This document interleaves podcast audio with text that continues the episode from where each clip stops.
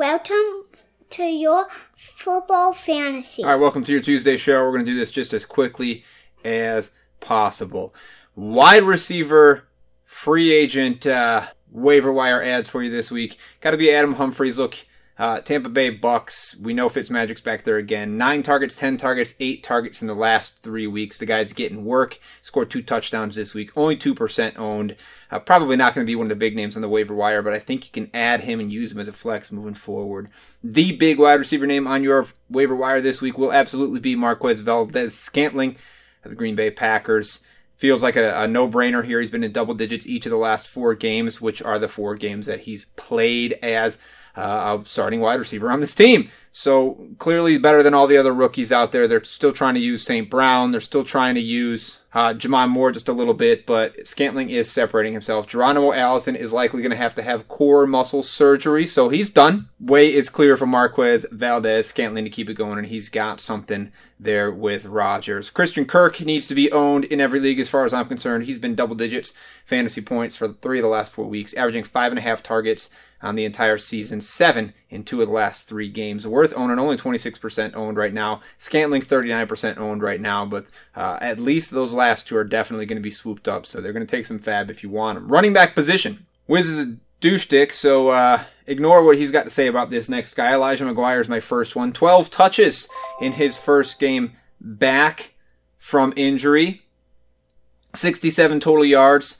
Uh, th- this was a bad, bad game for the Jets, but he was getting a lot of work. The coaches love this guy for whatever reason. He doesn't have a very easy schedule for running backs moving forward, but you got to think the game script is going to go his way and not Crowell's way most of the time because they like to throw the ball to him, but they're going to give him touches too. Remember, Bilal Powell before he left, who was also a scat receiving back, was averaging about 12 carries a game. So expect McGuire to get some work, and that's what you want if you're if you're scrapping for a flex guy in that position, 13% owned. Duke Johnson's going to be a big waiver wire add after he blew up this week. Uh, the question was, will Kitchens use this guy finally the way that he needed to be used? The answer was yes. 86 total yards for him this week. Two touchdowns, 23 and a half fantasy points. Say uh, absolutely yes, he's going to be used. So once again, fuck you, Wiz. I'm right, you're wrong. Duke Johnson is worth owning on your team. Last guy I want to mention here is Josh Adams coming out of the bye, running back, rookie running back for the Philadelphia Eagles. Look, his carry count doubled in his second chance. He's only really had an opportunity to play in the last two games. Went from four carries in his first opportunity, nine in his second. He clearly looks like the best running back between him, uh, Smallwood, and my boy Corey Clement. You have to assume his carries are going to continue to go up. I think he was at five plus yards per carry this last or his last opportunity on the ground. Only 10% owned, so go get him. That's all I've got for you for waiver adds this week. Really quick Thursday preview. The Panthers travel to Pittsburgh to take on the Steelers. Finally, a good football game. Should be a fun game to watch on a Thursday night. It's been a while to do it. Look, guys, this is not rocket science. Uh, don't overthink this. You know, for the Panthers, you want to start Cam, start CMC, start Greg Olsen. These are the three guys that have been playing out their ass can't really can't really pick a wide receiver from the Panthers to play. DJ Moore sometimes gets it done, but Curtis Samuel last week got it done. Funchess is just unreliable. I wouldn't play any of them. Sit him on your bench and just hold to see if anything actually starts to solidify for one of those guys. Other side of the field here, uh, Big Ben is is probably a start. Uh, he's probably going to be around around your streaming option, maybe maybe right around that top twelve against that tough defense. Uh, you got to roll James Conner out there only because you have to.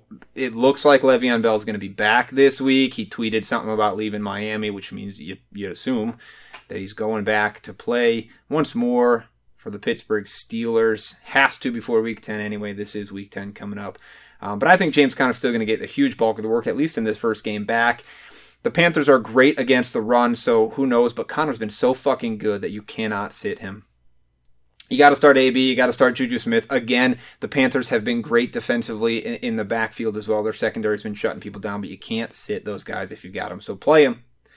My prediction for this game is the Carolina Panthers uh, road victory, 28 to 23 should be the score. I think right now Pittsburgh is a four point favorite. So if you're a betting man or a betting lady, uh, maybe go bet that Carolina covers the spread because I think they should win straight up anyway. All right, uh, it is Tuesday night. It's waiver night, but more importantly, it's election day. So turn this fucking podcast off and go vote, you dumbass. Uh, unless, of course, you're one of those people that does, in fact, believe that the world is flat. I heard your polling station is just on the other side of the ice wall, so good luck and fuck off. Thank you for listening to another episode of Your Football Fantasy. Do us a favor by subscribing on Apple Podcasts, like, follow, and share our Facebook page, and leave reviews everywhere to let people know just how much you love us. We'll see you back next week to make more of your fantasies come true.